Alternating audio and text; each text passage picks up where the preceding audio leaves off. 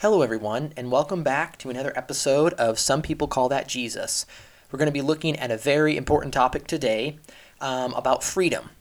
And really the comparison that I'm going to be looking at, and something that I've been studying as of late, is looking at freedom in terms of what God has offered to us, and freedom in terms of what the world has offered to us. And obviously, like normal, we'll be looking through the lens of the Bible itself, explaining each of those. But uh, I think there's some pretty common attitudes and mentalities I've certainly had before related to freedom and what God offers versus what the world offers and things like that that hopefully we can shed some light on today and get some insight on today so that we have the correct perspective on what is being offered to us, as this is key for really the human existence and applies to us as Christians and non-Christians alike, the categories we'll be talking about today.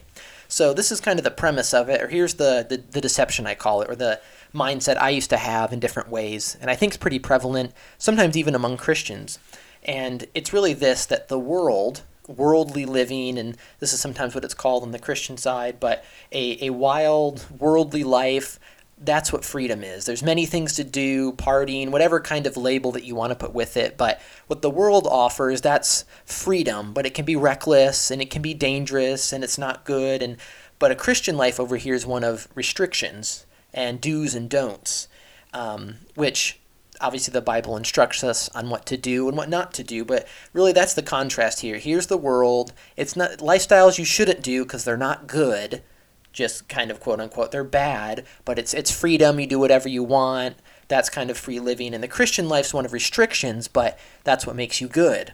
And again, we're kind of be breaking that down truly in the light of what the Bible says and correcting that mentality a bit, because that's what I had. Not that I was tempted to do everything or anything like that, but it was typically seen, no, the world's bad. You shouldn't do that. But that's really that's free living. This is more restrictive, but I'm supposed to be good.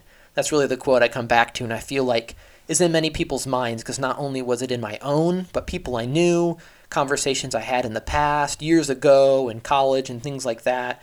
It was it was decently common amongst at least the people that I knew, Christian people, youth, young, college age, younger, that, you know, that's, oh, that's fun to go do, but I'm supposed to be good. We're Christians, we're supposed to be good, we're supposed to say no to that and yes to these good things. It was just this generic good versus bad situation in lifestyles. But is what the world offers really freedom? Is that really free living, although it has some negative consequences? I'm speaking in terms of the old attitude I used to have. And is the Christian life, what is good about it, so to speak? What does God offer? And it re- is it really a life of restrictions? Or is there any freedom there? So we're going to set the record straight today and hopefully spark some new information for you to continue your own study and your own reflection on how you see life and its different options in the Bible versus what the world offers. So first we're going to look at, and comparing these two, God versus the world in terms of freedom that they offer, in how is earthly life characterized, according to the Bible, of course. And the main verse we're looking at for this is Philippians chapter three. So in the New Testament, Philippians three, verses eighteen and nineteen. We're going to be looking at what the Bible says here about the life that the world has offered. And you might think that this is an, this is an oversimplification or too generalized to every type of lifestyle that is out there, but if the Bible is the truth and shows us the reality of things, we need to see how every other path outside of the one God has chosen for us, how it's characterized as. And I really think that any other lifestyle, any other choice of living outside of the life offered through Jesus falls under this kind of characterization or description. And here's what it is. Philippians three, verses eighteen and nineteen. And verse eighteen says this, "For as I have often told you before, and now say again to you with many tears, that many live as enemies of the cross of Christ." Verse nineteen, "Their destiny is destruction. Their God is their stomach, and their glory is in their shame. Their mind is on earthly things." Now just breaking that down for a minute, again, this characterization of earthly life, or the option that the world offers, really any other path, this is it. If Jesus is the one way to salvation and the true life after this one, here's what the Bible says. Any other path, what the world offers you, the destiny or the end of it is destruction, no matter what. There's a million variations that the world offers you, a million ways to sin, honestly, it seems like, but they all end in destruction. Also, it goes on to say their God is their stomach, or people, their own desires, their own passions is what drives them, is what they submit to, is what they follow.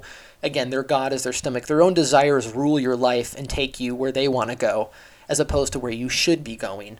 And again, apart from God, who calls you to deny yourself and to follow Jesus, even the Apostle Paul goes as far as to say, it's no longer I who live, but Christ who lives in me. You're living your life for God, not for the old way of life that died when you accepted Jesus.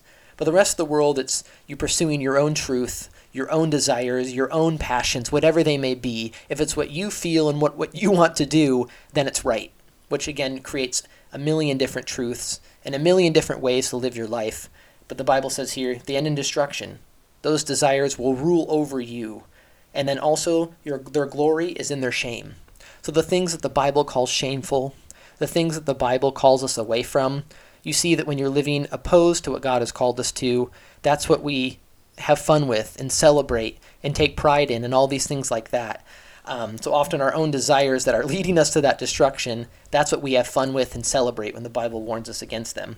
And here's really the key of it also. Their mind is on earthly things, verse nineteen ends with. Because the Bible calls us in Romans chapter eight that we should set our minds on the things of the Spirit. And he says, if you do that, you will naturally begin to follow after the Spirit. But if you set your mind on earthly things, or things of the flesh, or things of the sinful nature and its desires, you will naturally follow after that. So he said, you go on this path of destruction, you become subject to your own desires, you begin glorying in these shameful things. When your mind is focused solely on these earthly things, you will naturally follow after. So this is the characterization of earthly life, and all the options of the earth summarized into one, according to Philippians chapter three here. And to take it a little bit further to understand this dynamic, or really what the life is like apart from Christ, we go over a little bit back in the New Testament to Romans. And Romans chapter six, we're specifically looking at what is the dynamic of the relationship that someone has with sin. Because when you accept Jesus, you're freed from that sin and given power to not go back to it again. But before you have that power, before you have that freedom from accepting Jesus, what is that life in sin characterized as? And it's Romans six, verse twenty that I'm reading from, and it says, when you were slaves to sin, you were free from the control of righteousness. Before we read further, I just want to highlight that part. It says here that the one relationship dynamic that you have with sin is slave and master. Sin, the force of sin, the, the nature of sin, whatever you want to call it, is the master and you're the slave. It says each person, before you are rescued by accepting Jesus from that situation, the only dynamic and relationship you ever have with sin is slave and master. And obviously slavery is quite literally the opposite of freedom. So when we're looking at this characteristics of the world and the life that it offers apart from God, it says you're trapped in sin and you have no way to be free from that force. And it will always be master over you and a slave. And a slave is forced to do the work, forced to do the labor, forced into bondage, not by choice of them, their, um, their own.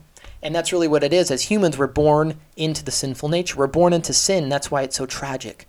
That's why we need rescuing so bad. And it's one of the main reasons why God in his love and mercy offers that rescue freely to every single person.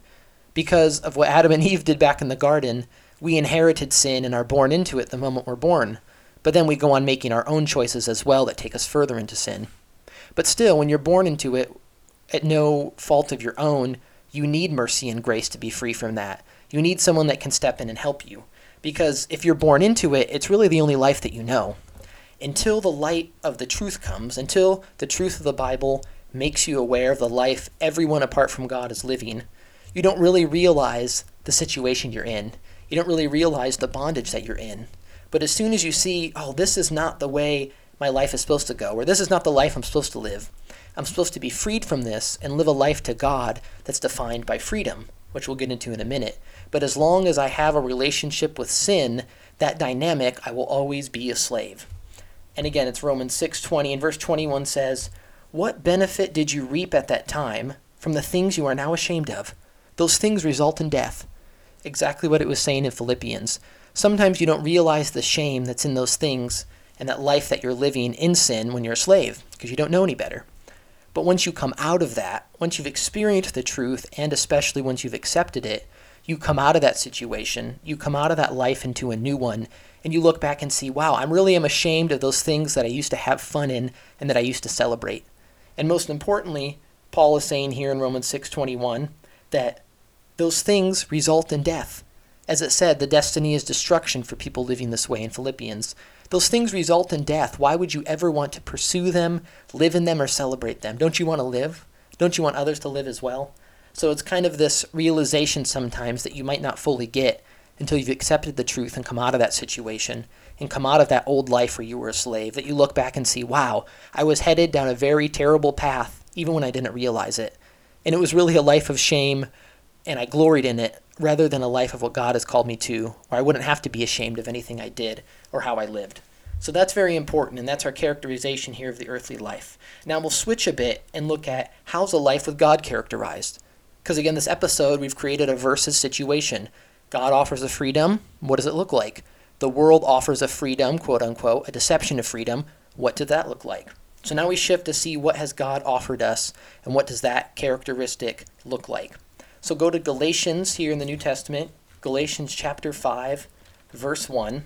And this verse always sticks with me, and I've gone into it more lately as well. It seems to always, um, God seems to always unveil new layers of understanding when I go back to this.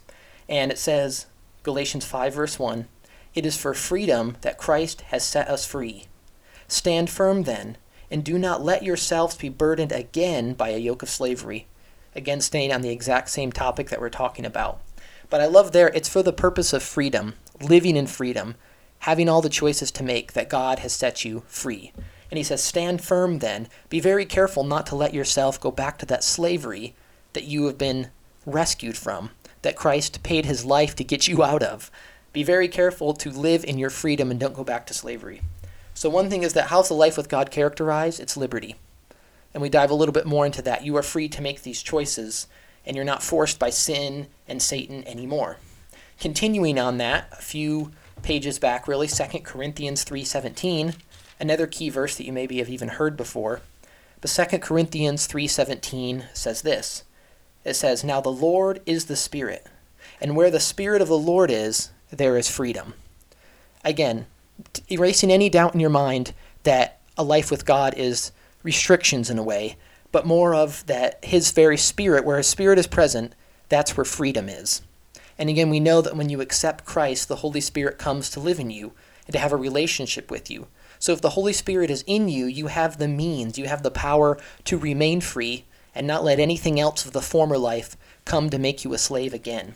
I like putting it this way, that that really helps with my own understanding, is that the Spirit that has made you free is the Spirit that keeps you free. Essentially, when you accepted Jesus into your life, it was the power of the Holy Spirit that broke the force of sin and Satan over you, made you free. But then you also need to continue in that relationship with him and following him if you want to maintain your freedom. Now, here's something important to understand. We're going to get into two practical takeaways here to wrap up this episode. But I want to lead in with this thought here as we just characterize the earthly life offered in its freedom and the godly life offered in its freedom. Is that once you're set free in Christ, you really do have the choice to do whatever you want. You may think, well, as a Christian, you know, there's do's and don'ts, there's rights and wrongs. I can't do whatever I want. You can do whatever you want. Can, meaning you have the ability to make whatever choice you want. And here's why. Because one, God's the one who made you free. And we just read in his word that he made you free for the purpose of living in freedom, of living in liberty. But also, God doesn't violate our free will. He designed us with a free will. He wants us to be willing. He wants us to make our own choices, to willingly be in the relationship with him. So he's not going to force our hand, because it violates who he is and how he made us. So one is that when you're in freedom, God won't force you. And we just talked about through the power of the Holy Spirit, through what the cross did, Jesus on the cross did for us to set us free and forgive our sins, that sin and Satan, both of those forces, cannot force your hand anymore, cannot dominate you anymore. So truly freedom, as I picture, you're almost, you're not in a neutral ground. You've accepted Christ, but God won't force you, and sin and Satan can't force you. You really can, or have the ability to make any decision you want. But the important note is, is that you still have all the applicable consequences. You can never escape the consequences of it. You can just as easily choose good as you can evil. That's the point of freedom. You have the choices, but as Galatians five one says, don't go back to a burden and a yoke of slavery or bondage. Meaning, if you choose evil, you suffer the consequences of it. If you choose good, you get the positive consequences of it. So I want you to, as we go to these practical takeaways, remember you have freedom. No one can force your hand anymore, and God won't force your hand, but you still have to deal with the consequences. So don't use your freedom for the wrong thing, which we're about to look at. So the final two practical takeaways. One is that uh, only Jesus offers rescue from the dominion of darkness and into a place of freedom. And to support that thought, Colossians chapter one, verses thirteen and fourteen, which are some favorite verses of mine because it's very encouraging. So Colossians one, thirteen and fourteen says this, "For he has rescued us from the dominion of darkness and brought us into the kingdom of the Son he loves, in whom we have redemption, the forgiveness of sins." It's only Jesus who ascended, or descended, excuse me, into the darkness to rescue us, to set us free from that bondage, and to bring us into a kingdom of light and love, forgiveness, and freedom. So first takeaway, only Jesus offers that because he made the difference and he completed the mission for us to do that, which no one else has.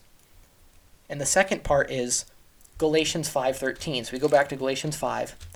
And really the point is you have the choice, but don't use it for sin. And we'll see what it recommends instead. So Galatians five thirteen says this, "You, my brothers, were called to be free, but do not use your freedom to indulge in the sinful nature or the flesh. Rather, serve one another in love." Again, he's saying you have the choices here. He's talking to a Christian church in this, uh, the Galatian church. And they started in the spirit, but they've gone back to things of the flesh. And he says, no, you're going back to slavery and bondage. That's why I'm warning you of it. You have the choice here. You have the freedom, but don't use it to go back to the sinful nature. Don't make yourself a slave again by choice.